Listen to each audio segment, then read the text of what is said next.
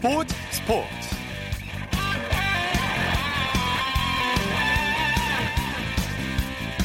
여러분 안녕하십니까? 아나운서 이창진입니다. 박성현 선수가 미국 여자 프로골프 HSBC 월드 챔피언십에서 짜릿한 역전 우승을 차지했습니다. 박성현 선수는 오늘 싱가포르 센토사 골프클럽에서 열린 대회 마지막 날 버디 9개와 보기 1개로 무려 8타를 줄이면서 8언더파 64타를 쳤는데요. 최종 합계 15언더파 273타를 기록한 박성현 선수는 특유의 몰아치기로 올 시즌 첫 승을 올렸습니다. LPGA 투어 개인 통산 6승째인데요. 특히 이번 대회에서 한국 선수들의 선전이 돋보였습니다. 이민지 선수가 준우승을 차지했고요. 지은희, 김효주, 고진영 선수가 공동 3위에 올랐습니다. 이번 시즌에 열린 5개 대회 중에서 한국 선수들이 3개 대회에서 우승을 만들어냈는데요. 우리 선수들의 기록 행진이 계속되기를 기대해 봅니다.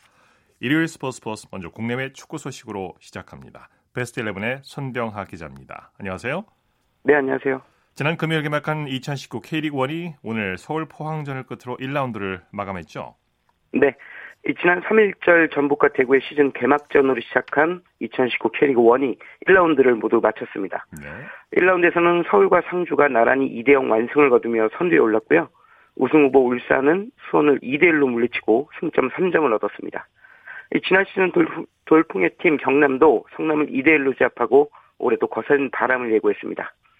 반면 전북은 홈에서 대구와 1대 1로 비기며 8년 연속 개막전 승리에 실패했습니다. 전북은 대구의 끈끈한 수비 조직력을 넘지 못하며 한 골을 넣는데 그쳤습니다. 그리고 2만 명 가까운 많은 관중이 운집한 인천 축구 전용구장에서 열린 경기에서는 인천과 제주가 1대1 무승부로 경기를 마쳤습니다. 예. 자, 오늘 열린 서울 포항전 자세히 살펴보죠. 서울이 지난 시즌과는 전혀 다른 모습을 보였죠? 네, 맞습니다. 문자 그대로 환골 탈퇴였습니다. 서울 오늘 경기에서 지난 시즌 리그 4위를 차지한 포항을 상대했는데요.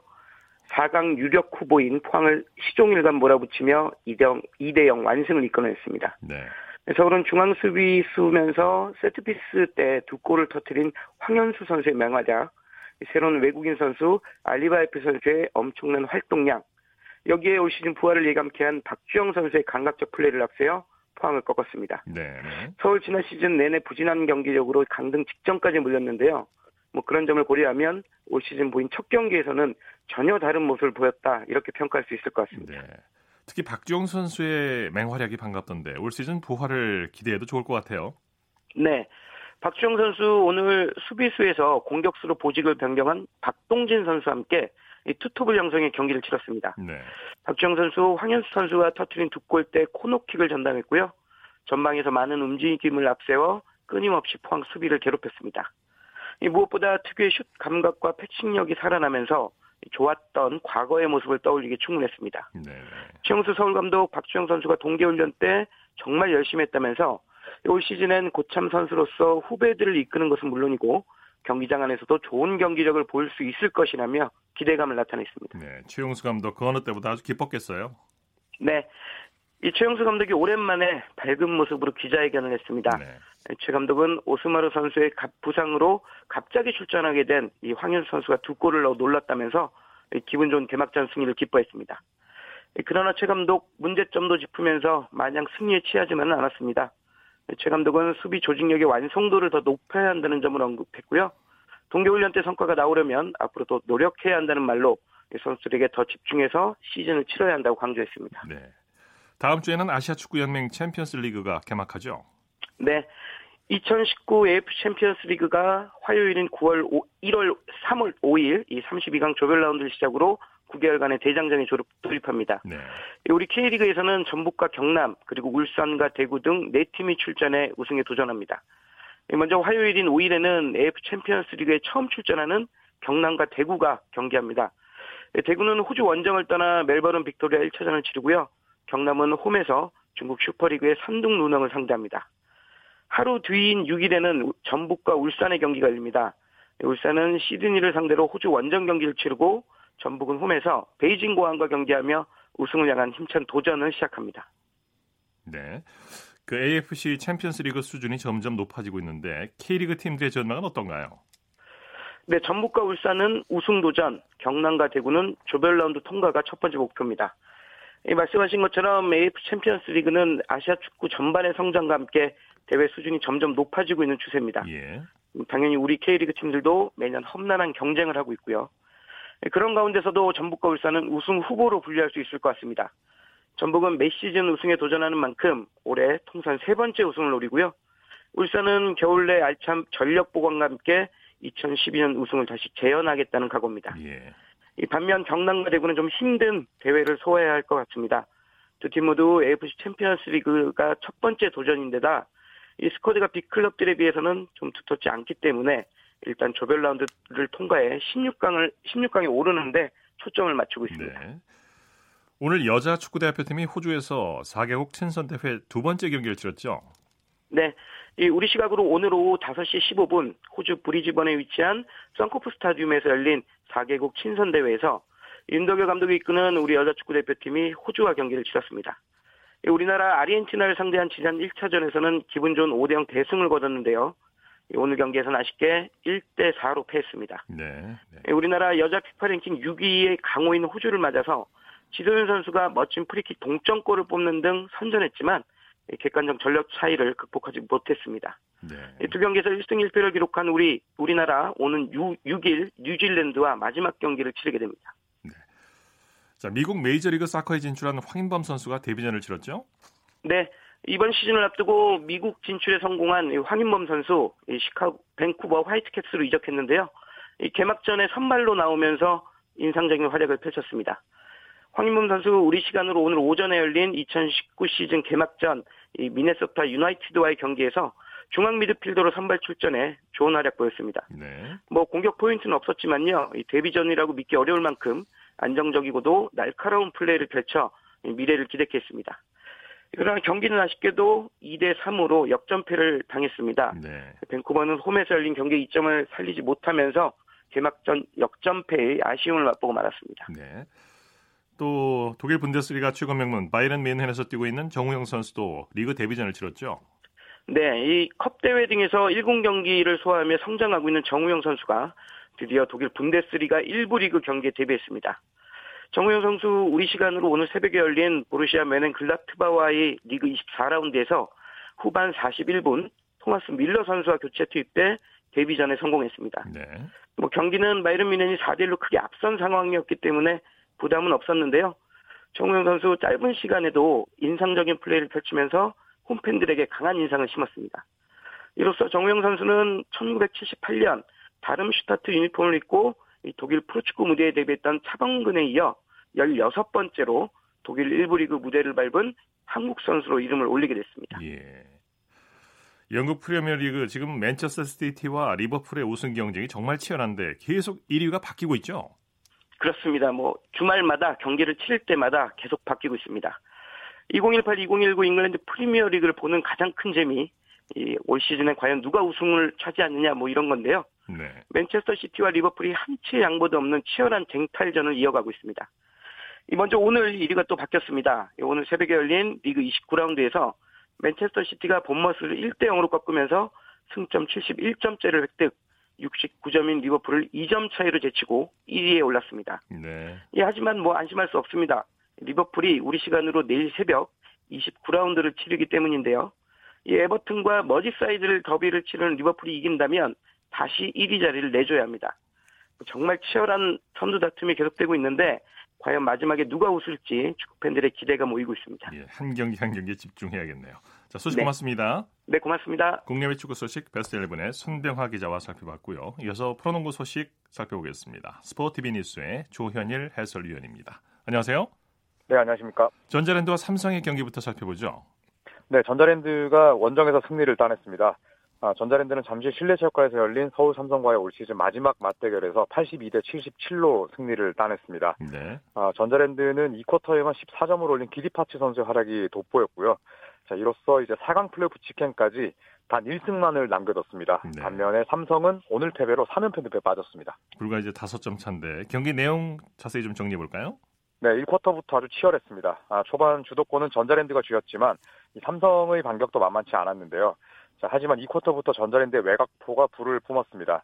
이 파츠가 3점 2개, 또 정혁훈이 1개를 보태면서 31대 26으로 리드를 가져왔고요.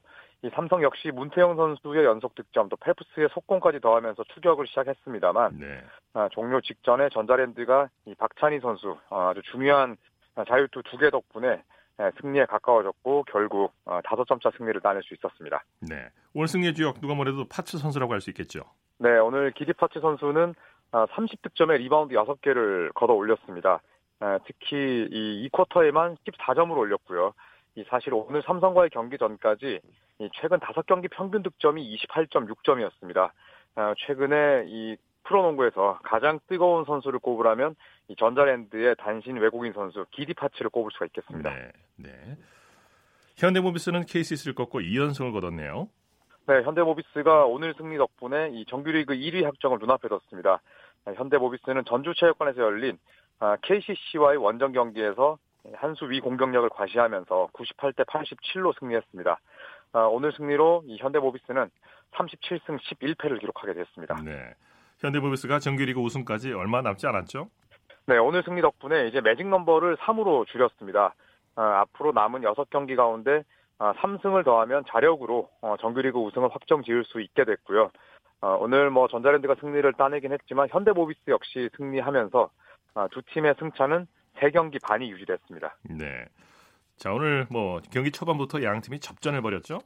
네, 초반부터 양 팀은 어, 양보 없는 대결을 펼쳤습니다.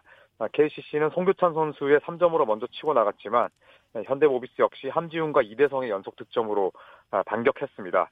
아, 승부처는 4쿼터 초반이었는데요. 현대모비스는 4쿼터 시작과 동시에 아, 양동근 선수 3점 슛 2개가 터지면서 어, 더욱 달아났습니다. 네. KCC 역시 브랜든 브라운의 분전을 앞세워 끝까지 추격을 했습니다만 벌어진 격차는 쉽게 줄어들지 않았고요.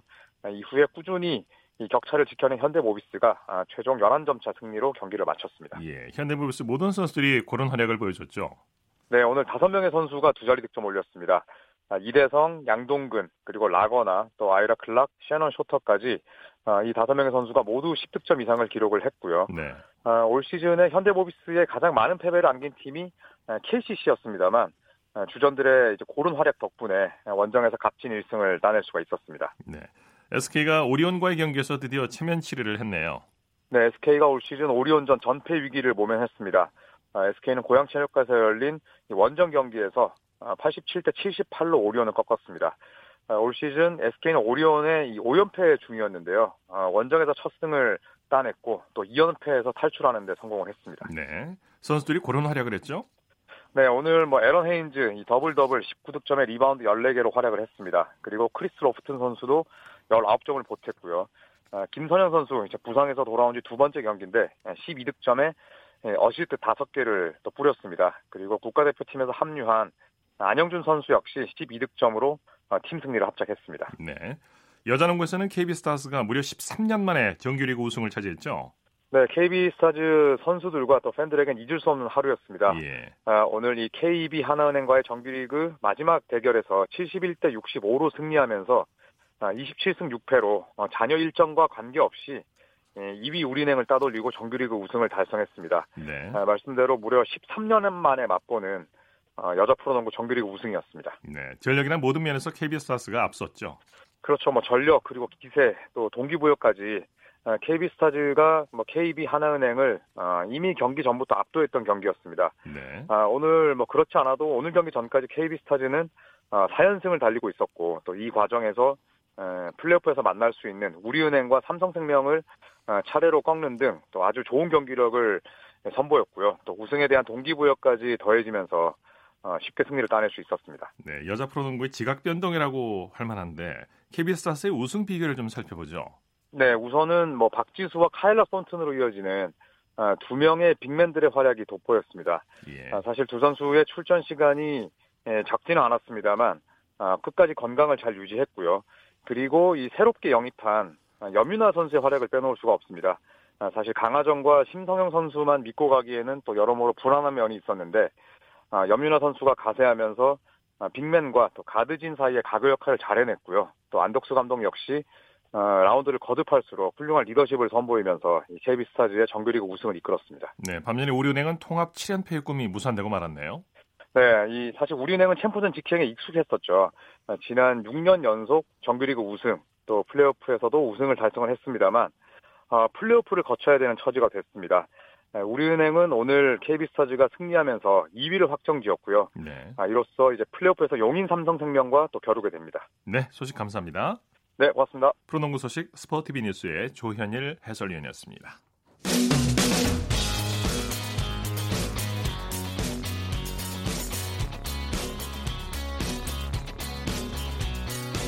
따뜻한 비판이 있습니다.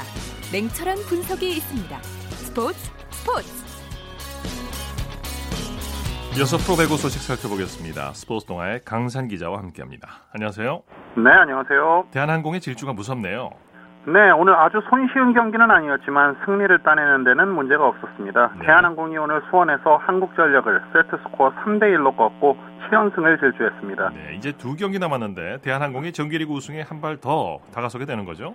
네, 가장 강력한 경쟁 상대인 현대캐피탈도 두 경기를 남겨둔 상황인데요. 대한항공이 승점 3점을 앞서 있습니다. 네. 앞으로 남은 일정이 우리카드와 OK저축은행전이고 현대캐피탈은 KB손해보험과 우리카드전을 각각 남겨두고 있는데요. 대한항공이 남은 두 경기에서 승점 4점만 추가하면 우승을 확정하게 됩니다. 네. 대한항공은 주포들이 제 역할을 톡톡 해줬죠? 네, 다양한 공격 루트는 대한항공이 가장 큰 장점이죠. 오늘 4명의 선수가 두 자릿수 득점을 올렸는데 가스파리니가 21득점, 정지석이 16득점, 곽승석이 15득점, 김규민이 11득점을 기록하면서 상대 수비를 흔드는데 일조했습니다. 네, 네. 대한항공이 블로킹도 많았고 범실도 적었어요. 네, 블로킹에서 13대 6으로 상대를 압도한 게 오늘 가장 큰 승리 요인이었습니다. 가스파리니가 4개, 김규민과 한 선수, 진상원이 각각 3개씩의 블로킹을 잡아내면서 높이에서도 상대를 압도했는데요. 항상 높이가 높지 않아서 블로킹 벽이 낮다는 얘기를 들었던 대한항공 입장에서는 이 높이의 강화가 정말 달라진 비결이라고 할 수 있겠죠. 네, 대한항공의 박기원 감독 우승에 대한 열망을 드러냈죠. 네, 박기원 감독은 올해 통합 우승에 도전합니다. 그만큼 정규 시즌 우승의 가치도 굉장히 중요한데요. 오늘 경기 후에도 7연승은 큰 의미가 없고 정규 시즌 우승을 해야 의미가 있는 것이라고 선수들의 분발을 촉구하기도 했죠. 네. 여자부에서는 한국도로공사가 2년 연속 본 빼고 진출을 확정 지었네요. 네, 여자부 경기는 어제 말씀드린 대로 대단한 명승부였습니다. 김천에서 열린 경기에서 도로공사가 GS칼텍스를 세트 스코어 3대 2로 꺾고 7연승을 거두면서 2년 연속 플레이오프 진출을 확정했습니다. 네, GS칼텍스는 좀 아쉽게 됐어요. 네, GS 칼텍스는 오늘로써 2018-2019 시즌 일정을 모두 마쳤습니다. 오늘 경기에서 승점 2점만 따냈다면 편안하게 휴식을 취할 수가 있었지만 자력으로 플레이오프 진출을 확정하지 못했죠. 네. 두 게임이 남아있는 IBK 기업은행의 남은 일정을 주목해야 하는 상황이 됐습니다. 네. 오늘 양 팀이 멋진 디그를 보여줬죠? 그렇습니다. 도로공사가 74개, GS칼텍스가 78개의 디그를 성공했습니다. 성공률도 나란히 75%가 넘었을 정도로 굉장히 탄탄한 수비를 뽐냈습니다. 그럼에도 불구하고 40%대의 공격 성공률을 기록한 도로공사가 한 발 앞설 수 있었습니다. 도로공사는 박정아 선수 전방위에서 맹활약했죠? 그렇습니다. 확실히 토종 에이스의 존재가 굉장히 소중합니다. 오늘도 블로킹 3개 포함 24득점, 48.8%의 공격 성공률로 팀 승리를 이끌었고요. 19차례 디그 기회에서 16차례나 2차 공격으로 연결한 집중력도 돋보였습니다. 네, GS 칼텍스는 범실이 많았어요. 사실 오늘 전체적인 범실의 차이는 한 개에 불과했습니다만 결정적인 기회에서 범실로 흐름을 끄는 게 가장 아쉬운 대목이었습니다. 예. 보이는 범실뿐만이 아니라 연계 플레이에 따른 보이지 않는 실수가 많았던 점도 오늘 GS 칼텍스 역전패의 요인이라고 할 수 있겠죠. 네. 자, 플레이오프 진출팀은 어떻게 돼가고 있나요? 이제 남녀부 통틀어서 한 자리만 남았습니다. 네. 남자부는 대한항공과 현대캐피탈, 우리카드가 본 빼고 진출을 확정했고 여자부는 흥국생명과 도로공사가 티켓을 따냈습니다. 이제 여자부는 IB기업 IBK 기업은행이 남은 두 경기에서 모두 승점 3점씩을 따내야 극적인 막판 뒤집기가 가능한데 만약에 도로공사와 흥국생명의 우승 경쟁이 끝까지 이어질 경우 최종전이 기업은행과 도로공사의 맞대결입니다. 그만큼 네. 매치업도 굉장히 흥미롭게 됐고요. 이제 남녀부 정규 시즌 우승팀이 가려질 일도 남아있죠. 예, 자 소식 감사합니다. 고맙습니다. 프로배구 소식 스포츠 동아의 강산 기자였고요. 이어서 스포츠 뒤에 숨어있는 즐거움과 노력 그리고 열정을 소개하는 스포츠를 만드는 사람들 시간입니다. 이혜리 리포터와 함께합니다. 어서 오십시오. 네, 안녕하세요. 아, 누굴 만나셨습니까 오늘은? 네, 남자 프로배구팀 우리카드 위비 배구단에서 선수들의 땀과 어, 숨이 녹아 있는 이 코트에서 함께 활약하고 있는 분들을 만나고 왔는데요. 이 활동은 건국대학교 체육교육과 학생들이 담당하고 네. 있었습니다. 이 우리카드 배구단의 홈인 이 서울 장충체육관에서 선수들이 경기 중에 흘린 이 땀을 닦는 그런 mopper 역할을 하거나 예. 아니면 ball retriever라고 해서 이 볼이 코트 밖으로 나 나갔을 때 선수가 서브를 할 수 있도록 볼을 재빠르게 건네주는 그런 역할을 하고 있는데요. 5년 동안 mopper와 또 ball retriever로 활동하고 있는 안희택 학생부터 만나보겠습니다.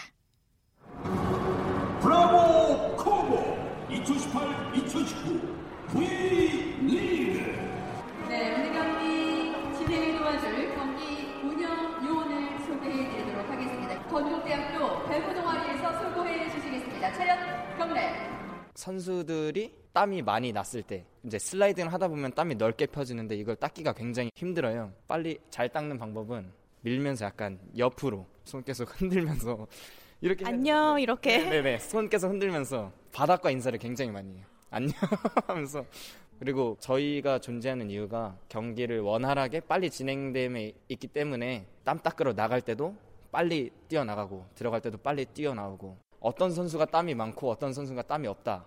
이 사람이 지금 1세트니까 아직 땀이 덜 나서 요 정도면 땀이 안 났겠구나 싶은데 이제 처음 할 때는 진짜 선수들 넘어지면은 경기도 못 보고 완전 긴장해서 그냥 선수 넘어진 것만 완전 이렇게 응시해서 보다가 이제는 그냥 저기쯤 있겠다 해서 가면은 거기에 땀이 있어요. 노하우가 생겼습니다.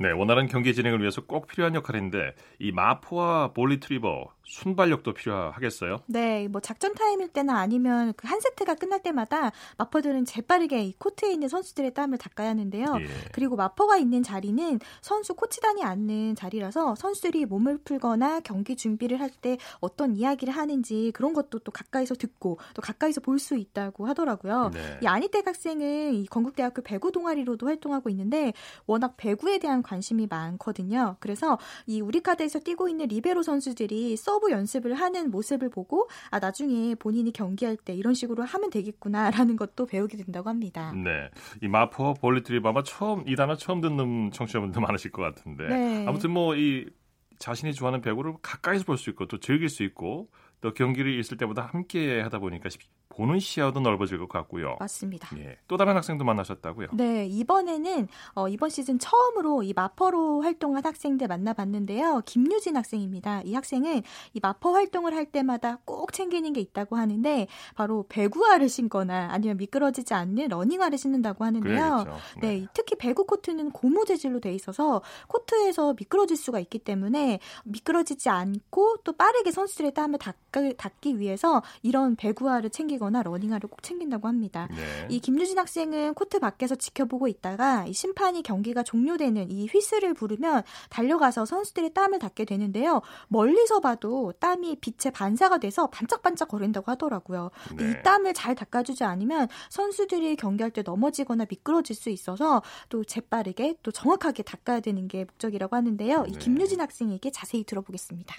처음에 리트리버를 했었는데 공을 어느 쪽에다가 전달을 해줘야 될지 몰라가지고 이렇게 눈치 보면서 공을 전달해 줬었는데 지금은 이제 경기 보다가 공이 다른 곳으로 튀기면은 카메라에 걸리지 않게 빠르게 나가서 잡고 전달해 주면 됩니다. 어, 마퍼이를 하기 전에는 관중의 입장에서 경기를 즐기기만 하고 선수들 응원하고 그 정도였는데 마퍼이를 하면서 좀 더 선수들 가까이서 보고 뭐 심판님이나 다른 관계자분들하고도 이렇게 컨택을 하면서 경기 한 경기의 운영에 있어서 일원으로서 그 한 경기의 일부인 사람으로서에 대한 자부심이 좀 있고 자랑스러워요. 뭔가 이 일을 하는 거가. 네, 마포 볼 리트리버는 기본적인 배구 규칙을 좀 잘 알고 있어야 되고 흐름도 잘 파악하고 있어야겠어요. 네, 구단마다 조금씩 다르지만 보통 이제 고등학교에 있는 뭐 배구 동아리나 아니면 배구 선수로 활동하고 있는 학생들 또는 이렇게 대학 동아리로 활동하고 있는 학생들이 주로 해야 워낙 더 빠르게 또 선수들이 경기의 흐름에 방해되지 않게 요령껏 움직일 수가 있거든요. 네. 또이 배구 코트를 수차례 왕복하면 경기가 다 끝나고 마퍼들은 땀에 다 이 옷이 젖어 있을 정도라고 합니다. 네. 하지만 이런 활동을 통해서 선수들의 경기 운행에 도움을 줄 수 있어서 뿌듯하다고 하는데요. 계속해서 안희태 김유진 학생에게 들어보시죠. 코트가 저희는 오른편에 앉아 있는데 만약 왼쪽 끝에서 선수들이 넘어졌을 경우에는 거기까지 뛰어 나갔다가 다시 빨리 돌아오는 거 이런 것도 일이어서 선수들이 5세트까지 가고 막 접전이어서 선수들이 많이 넘어지는 상황이 생기면은 마포일이 끝나면 저희도 다 온몸 막 젖어 있고 땀에 절어 있고 이럴 때가 많아서 그래도 보람을 느끼고 있어요. 바닥 닦고 열심히 선수들에게 볼 줘서 저도 봄에 같이 우리 카드 선수들과 장충에서 일했으면 좋겠습니다. 선수들이 흘린 땀이 빛을 발할 수 있도록 선수들의 경기 운영에 있어서 지장 가지 않게 열심히 활동하고 싶습니다. 마포구 네. 어, 볼 리트리버. 뭐딴 네. 생각하고 있을 시간이 없겠어요. 네. 그러니까요. 네. 늘 항상 집중을 해야 된다고 하는데요. 이 선수들의 땀을 보고 또 배구에 대해서 더 많은 열정을 이렇게 눈으로 또 확인하고 있는 게 아닐까 싶은데요. 네. 이 우리카드 배구단 이번 시즌 봄 배구가 확정된 만큼 봄에도 만날 수 있게 됐습니다. 이 장충체육관에서 이 마포 학생들을 보면 아낌없는 응원의 박수 보내주시면 어떨까 싶네요. 네, 이혜리 리포터 수고했습니다. 네, 고맙습니다. 쳤다 하면 홈런이고 슛. 골이고 각본 없는 한편의 드라마. 그것이 바로 그것이 바로 손에 잡힌 우승 트로피. 목에 걸린 그 배달. 너와 내가 하나 되는 그것이 바로 그것이 바로 그것이 바로 꿈꾸던 스포츠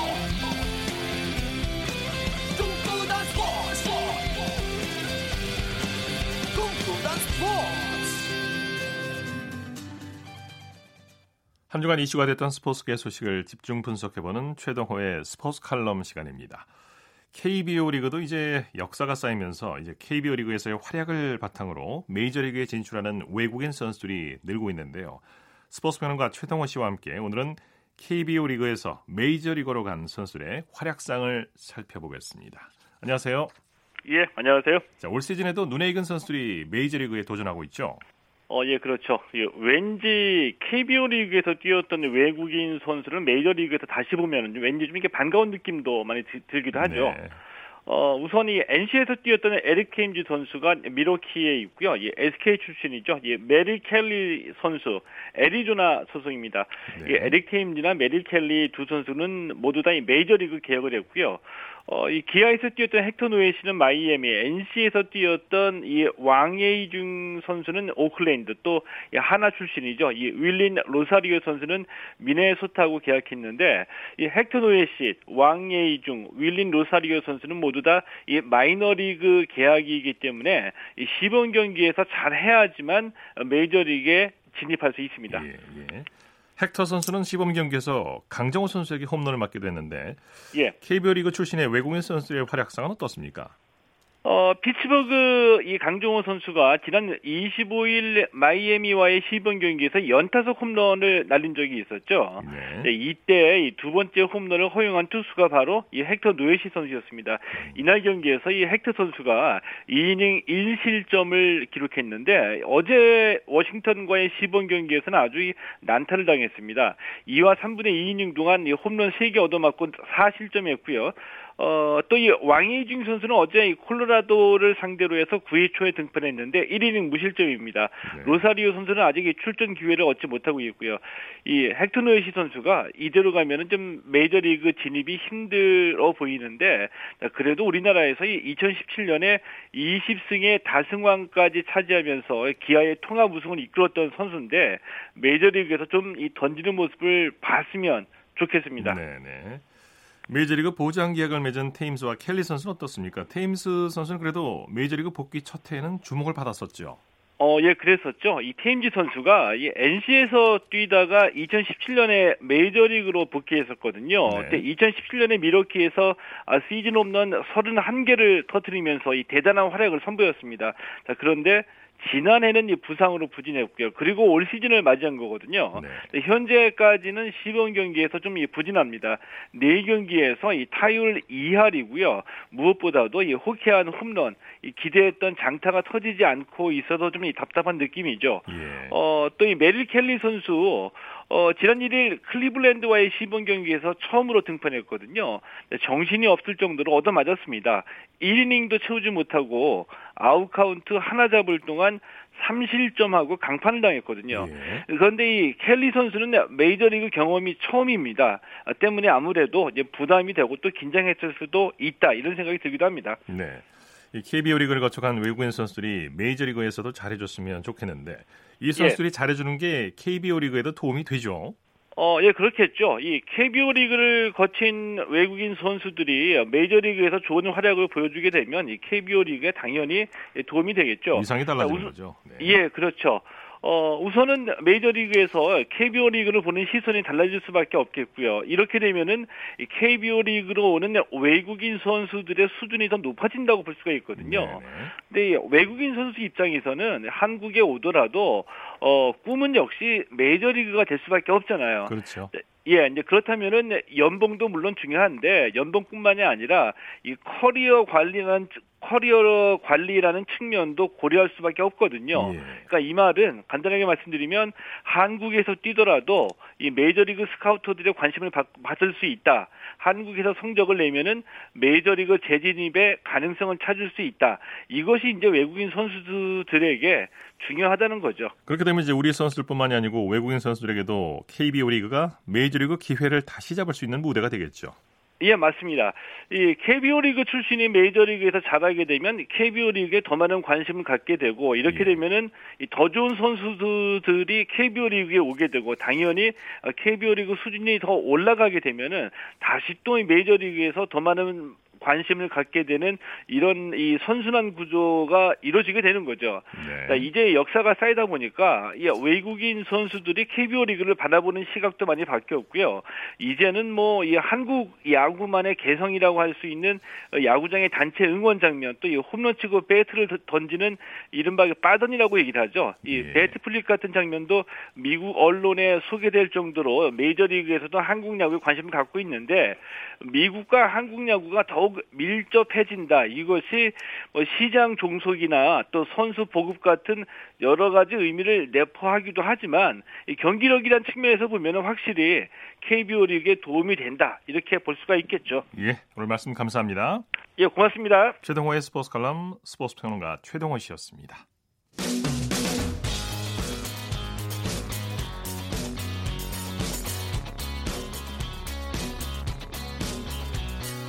따뜻한 비판이 있습니다. 냉철한 분석이 있습니다. 스포츠 스포츠. 이어서 우리나라 스포츠 각 종목의 발전 과정을 살펴보는 스포츠 기록실 시간입니다. 한국 스포츠의 대표적인 효자 종목 가운데 하나인 역도에 대해서 알아보고 있는데요. 스포츠 평론가 신명철 씨와 함께합니다. 안녕하세요. 네, 안녕하십니까. 지난주 소개드렸던 메이지 신궁 대회 역기에서 우리 선수들 활약상을 좀 더 자세히 살펴보죠. 네, 1940년 제11회 메이저 신궁대 이 대회는 이제 일본의 뭐 이렇게 강정기 기준으로 했을 때 일본 전국체육대 같은 그런 대회 아니겠습니까? 네. 네 56kg급의 박동욱, 75kg급의 김성집이 세계 신기록으로 우승을 했고요. 남수일, 이병돈, 이영환 이런 선수들이 각각 우승을 했습니다. 한마디로 1930년대 후반 우리나라 그러니까 조선의 역기 실력은 축구, 농구, 복싱 등과 함께 일본을 압도하고 있었습니다. 예. 물론 이제 역사의 가정은 없겠습니다만 1940년 예정지입니다. 도쿄올림픽 그리고 1944년 이것도 예정지인데 런던 올림픽이 정상적으로 그러니까 제2차 세계대전 때문에 두 대회는 열리지 못했었지 않습니까? 네. 이 대회가 정상적으로 열렸다면 일제 강점기긴 했지만 어, 마라톤의 송기정 선생에 이어서 역도에서 우리 선수들이 올림픽 금메달을 차지할 수도 있었던 그런 상당한 수준의 경기력이 1940년에서 45년 이 무렵까지 유지가 되고 있었습니다. 예. 1945년 해방 이후에 각 경기 단체들이 대한체육회 주간 대회 외에 자체적으로 또 대회를 치르기 시작했다면서요? 네, 이게 말씀하신 경기 단체별이거든요. 역도의 경우는 1948년 대한 역도 연맹으로 개칭하기 전인 1946년 5월 조선 역도 연맹이 제1회 전국 역도 선수권 대회를 개최를 했는데요. 네. 이 대회에서는요, 일제 강점기부터 활약한 60kg 이 남수일이라는 분 이름이 자주 나오지 않습니까? 지금은 폐지된 추상이라는 그 세부 종목에서 107kg을 들어올려서 당시 세계 신기록을 수립을 했습니다. 그러니까 아까 잠깐 좀 전에 말씀드렸듯이 이 무렵에 우리나라 역도 실력은 정말 뛰어났습니다. 예, 예. 이 무렵 뭐 한국 역도의 경기력은 세계적인 수준이었다고 하죠? 네, 그렇습니다. 지금 잠깐 말씀드렸었는데요. 우리나라는 1947년 8월 국제 역도연맹에 가입을 했고요. 그해, 그러니까 1947년 9월 미국 필라델피아에서 열린 세계 역도 선수권 대회 3명의 선수가 출전해서 60kg급 남수일이 2위, 75kg급 김성집이 3위를 차지했습니다. 잘 아신 것처럼 이듬해 김성집 선수는 런던 올림픽에서 동메달 차지하지 않습니까? 네. 예, 우리나라는 6개 전체급에서 우승한 미국에 이어서 캐나다와 종합순위 공동 2위에 올랐습니다. 네. 해방 직후 혼란한 시기에 보스턴 마라톤 대회에서 우리가 우수한 성적 올렸던 내용들은 스포츠 팬 여러분들 잘 알고 계시고요. 이 대회와 함께 신생 대한민국의 존재를 세계에 알린 쾌거인데 이 마라톤에 갈려서 가려서 역도 이런 정말 뛰어난 성적이 좀 덜 알려진 측면이 있기는 합니다. 네. 세계 역도 선수권대 참고로 말씀드리면 세계 역도 선수권대는 제 1회 대가요. 1891년 런던에서 열렸습니다. 종목별 세계 선수권 선수권대 가운데 역사가 긴 종목에 속하고요. 앞에 제가 소개 말씀드렸던 1947년대는 제26회 대회였습니다. 네. 이후 세계 선수권 대회에서 우리나라 역도가 기나긴 슬럼프를 겪게 된다고 하죠. 네, 그 1948년 런던 올림픽과 1952년 헬싱키 올림픽에서 김성집이 연속 동메달을 땄지만 세계 선수권 대회에서는 1940년대 이후 부진에 빠져서 아시아권에서조차 일본과 이란은 물론이고 태국과 필리핀에도 밀리는 그런 암흑기가 이어졌는데요. 미국 오하이오주 콜럼버스에서 열린 1970년 대회 67.55kg급 용상에서 원신희 선수가 3위를 차지하기 전까지는 단 한 명의 세계 선수권대 입장자가 나오지 않는 좀 긴 그런 암흑기가 있었습니다. 네, 네. 김성집 선생의 메달에 가려있지만 런던 올림픽과 헬싱키 올림픽에서 역도 선수들이 선전을 펼쳤다고요? 네, 그렇습니다. 런던 올림픽에는요, 7개 종목 67명의 선수단이 구성됐는데 역도는 8명의 선수가 선발이 됐습니다. 그러니까 그 무렵에 우리나라가 역도에 거는 기대가 그만큼 컸다고 이렇게 하는 방증이 아니겠습니까? 예, 이 숫자는 단체 종목인 축구와 농구를 빼고 9명이 출전한 육상 다음으로 많았거든요. 이 예. 대회에서는 동메달리스트인 김성집 외에 56kg급의 이규혁과 60kg급의 남수일이 각각 4위를 차지했고요. 67.5kg급의 김창희가 6위에 입상했는데요. 이 성적을 보시면 어, 김석 선생 외에도 우리 역도 선수들이 메달에 아주 근접했었다는 걸 알 수 있지 않습니까? 예. 헬싱키 올림픽에서는요, 어, 김성집 선수 외에, 선생 외에 67.5kg 김, 김창희 56kg급의 김혜남이 각각 4위, 60kg급 남수일이 11위를 기록을 했습니다. 네, 말씀 감사합니다. 네, 고맙습니다. 스포츠 기록실 스포츠 평론가 신명철 씨와 함께했습니다. 스포츠 단신 전해드립니다. 미국 프로골프 투어 시린 이경훈 선수가 혼다 클래식 3라운드에서 공동 2위로 올라서며 역전 우승의 희망을 이어갔습니다. 스포츠 스포츠 오늘 준비한 소식은 여기까지고요. 내일은 9시 30분부터 들으실 수 있습니다. 함께해 주신 여러분 고맙습니다. 지금까지 아나운서 이창진이었습니다. 스포츠 스포츠